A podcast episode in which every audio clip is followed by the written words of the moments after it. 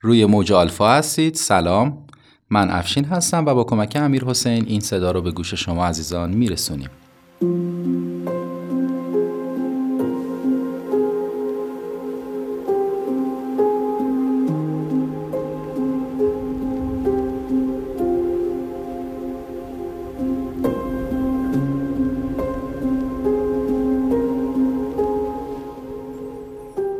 موج آلفا پادکستیه در مورد هیپنوتیزم، خود هیپنوتیزم و مسائل روانشناسی و ما امیدواریم بتونیم در این پادکست شما رو با این علوم و با این مسائل آشنا کنیم و اگر استفاده برای شما داشته باشه که مطمئن هستم استفاده هایی برای شما خواهد داشت شما باش آشنا بشین و ازش استفاده لازم رو ببرید.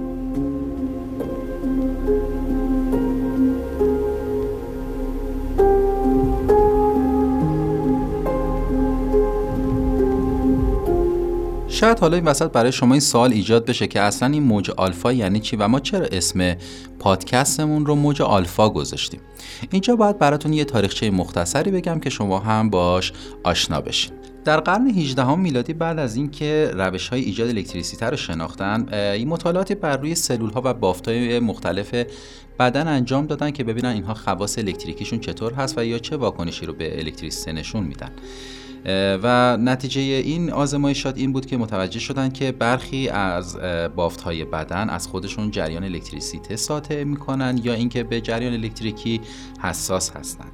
اما در سال 1929 یه روانپزشک آلمانی به نام آقای هانس برگر از طریق دستگاهی که خودش اختراع کرده بود امواج مغز رو اندازه‌گیری کرد. و اولین موجی رو که به دست آورد موج آلفا بود. که بهش امواج برگر هم میگن. جالبه بدونین که این دستگاهی که آقای برگر اختراع کرد همون دستگاهی هست که انواع پیشرفتش رو امروزه بهش میگیم الکتروانسفالوگرام که برای ثبت نوار مغز ازش استفاده می‌کنن. و اگر اسم نوار مغز رو شنیده باشین در واقع همون دستگاه آقای برگر هست که امروزه میگم که بازم بهش میگن الکتروانسفالوگرام.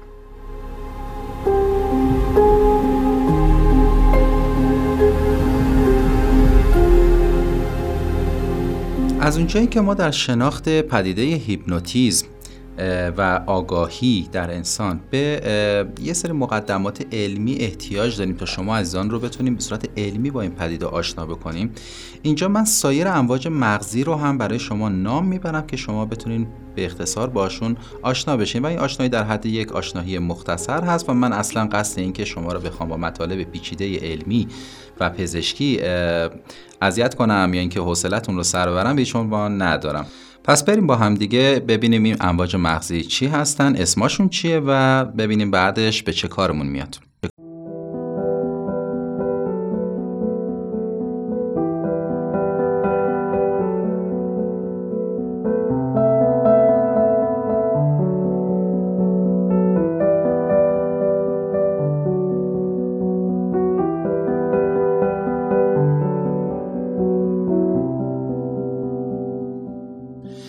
عمدتا پنج نوع امواج مغزی رو ما اسم می‌بریم و شما رو باشون آشنا می‌کنیم که اینها بسیار مهم هستند و با حروف یونانی هم اینها نامگذاری میشن به نامهای گاما، بتا، آلفا، تتا و دلتا. و اینکه حالا این وسط آلفا چرا اول نیستش؟ اول چرا مثلا گاما اومده یا بتا قبل از آلفا قرار داره و بعدش تتا قرار می‌گیره؟ این خیلی بر اساس حروف الفا نیست. میگم چون که امواج آلفا اولین موجی بود که آقای برگر کشفش کرد. بعدها متوجه شدن که قبل از اون هم امواجی وجود داره. بنابراین این ترتیب حروفی به هم خوردیم وسط. خیلی اهمیتی نداره. ما اول میریم با هم دیگه موج گاما رو. بشناسیم.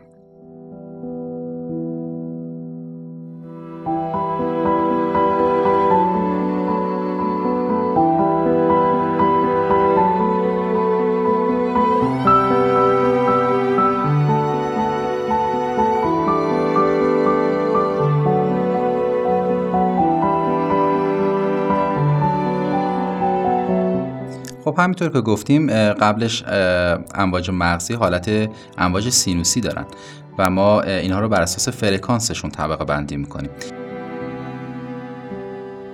اولین موج موج گاما هستش که در مورد امواجی که فرکانس اونها بالاتر از سی هرتزه. و این معمولا زمانی هستش که انسان در حالت عصبانیت یا پرخاشگری شدید قرار گرفته. همینطور افراد یا کسانی که بیماری تشنج یا سر هم دارن در این وضعیت قرار می‌گیرن.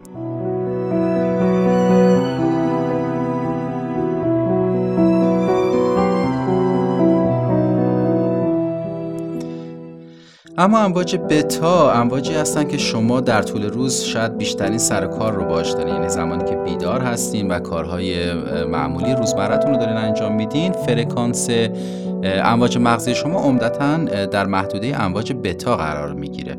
امواج بتا فرکانسی ما بین 14 تا 30 سیکل بر ثانیه یا همون هرتز رو تشکیل میدن.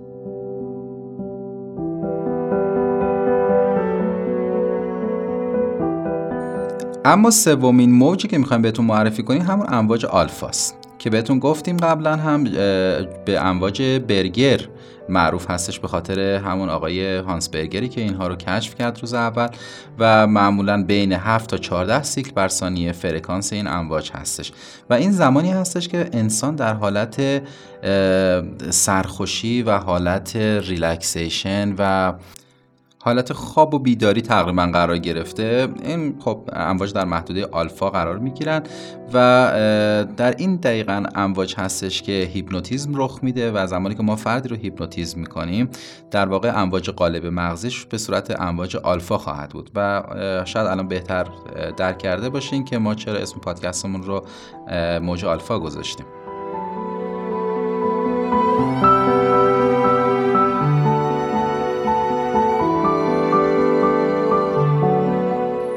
اما چهارمین مورد از امواج مغزی امواج تتا هستن که معمولا فرکانس بین 4 تا 7 سیکل بر ثانیه یا همون هرتز رو شامل میشن. و این حالتی که ما در یک خواب راحت و سبک قرار داریم یک خواب معمولی تا حالت نیمه عمیق. در واقع زمانی که موج مغزی ما در حالت تتا قرار داره و ما در خواب به قول معروف همین نیمه عمیق قرار گرفتیم زمانی هستش که ما خوابمون رو می‌تونیم به یاد بیاریم چون که دقیقا در این منطقه هستش که خوابهای ما در حافظمون ثبت و نگهداری میشه و زمانی که به امواج بعدی وارد میشیم یعنی مغز ما در محدوده امواج دلتا قرار می‌گیره معمولا این خواب رو یا اگه خوابی دیده میشه معمولا به خاطر نخواهیم آورد. امواج دلتا دسته آخر از امواج مغزی هستن که من بهتون معرفی می‌کنم و زمانی هستش که امواج مغزی در فرکانسی بین چهار تا نیم سیکل بر ثانیه هستش. و این عمیق ترین حالت خواب هستش. هرچی به چهار نزدیک میشیم یعنی خوابمون خیلی عمیقه و هرچی به سمت نیم میریم یعنی اینکه در این به حالت کما و یا خدای نکرده دور از جون شما به مرگ نزدیک میشیم.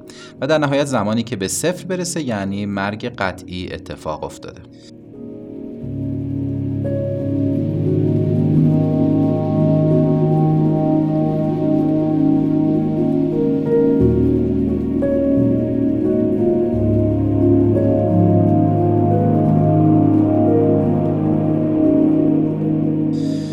خب دوستان من ترجیح میدم این اپیزود رو همینجا تمام کنم و باقی مباحث رو از قبیل اینکه اصلا هیپنوتیزم چی هست و اینکه شما رو چطوری با روش علمی با این پدیده آشنا کنیم که شما بتونید ازش به درستی استفاده بکنید به اپیزودهای بعدی موکول می‌کنم. و همینجا از شما تشکر می‌کنم که این پادکست رو برای گوش دادن انتخاب کردیم و از اینکه از ما حمایت می‌کنیم و پادکست ما رو به دوستانتون و عزیزانتون معرفی می‌کنید صمیمانه از شما ممنونیم.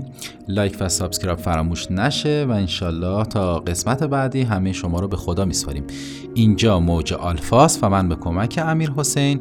این صدا رو به گوش شما میرسونیم و تشکر ویژه هم دارم از استودیوی فرهنگ که زحمت تهیه این صدا رو به عهده گرفتن. تا اپیزود بعدی همه شما رو به خدا میسپارم. خدا نگهدار.